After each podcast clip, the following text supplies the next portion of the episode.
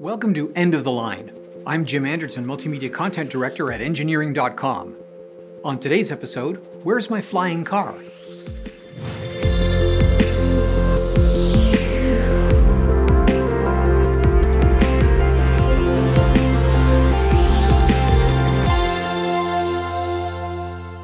Today's episode of End of the Line is brought to you by Engineering.com, a globally trusted source for engineering content.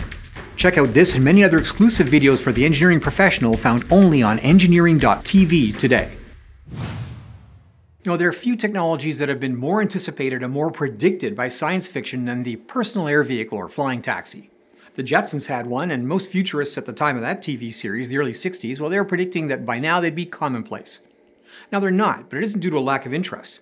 Multiple companies from garage based entrepreneurs to aerospace heavyweights are developing personal air vehicles with VTOL capability, most of them based on lightweight electric propulsion and battery packs. Now, battery electric propulsion is likely a non starter for conventional large commercial aircraft use, simply because the batteries are heavy, but many experts feel that a 15 minute flight endurance with a reasonable reserve is plenty for rooftop to rooftop operation in cities, especially if a fast recharging capability can be developed. Now, 70 years ago, it was predicted that helicopters would serve this purpose, but these new flying machines are different. Large rotors are efficient, but the aerodynamics of advancing and retreating blades relative to the direction of flight requires constant changes to the blade's angle of attack, using complex swash plates and linkages at the rotor head. Now, most current personal air vehicle systems use simple fixed pitch fans with contra-rotating configurations to cancel out torque and aerodynamic effects and minimize the pronounced gyroscopic forces involved in helicopter flight. Now, making it all work, of course, is flight control software, and a challenge will be introducing enough redundancy in both the power plants and the control electronics to allow a reliable emergency auto land system.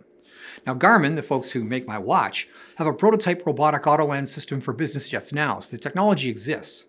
So it looks like we're ready to go, but wait, did anyone ask the lawyers?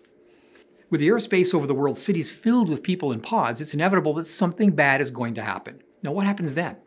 Of course, one answer is insurance, and at present, development of markets and products for that risk seem to be as complicated as the power plants and flight dynamics. Put simply, the insurance industry doesn't know where to begin. Now, these are not aircraft in the strict sense of the word. They won't be piloted like fixed wing aircraft or helicopters. They may be autonomous, with no safety pilot at all. With no track record to gauge risk, and entirely new technologies in flight control, motors, and airframes, there's no risk profile on which to base coverage. So, what happens to the technology? Now, a similar problem occurred in the early days of commercial aviation, and one solution was domestic law and international agreements that limited a common carrier's liability in the case of a plane crash. Now, ambulance chasing lawyers and an out of control product liability regime in America, well, that's been a long standing problem, but this is terra incognita. So at this point, it appears inevitable that some form of legislation will be necessary to manage risk and kickstart an economically viable personal air transportation industry. So who's going to do it? There are no signs the Biden administration is aware of this issue, and the first prototypes of these vehicles will likely be handled by professional pilots, so there may be a way to ease regulators and the insurance industry into the concept. But like all fledgling birds, that first flight is make or break. One or two major accidents early in a program could set the industry back by decades. The motorcycle industry, for example, had a major advantage. They existed before the automobile. Measured by injury rates, I have no doubt that if motorcycles were introduced today, they would never be permitted by regulators.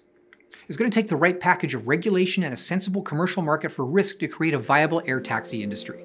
Now, we know everyone wants these flying cars. Will the major stakeholders work together to make it happen? We'll see. This episode was brought to you by Engineering.tv. Thanks for listening. Tune in again next time.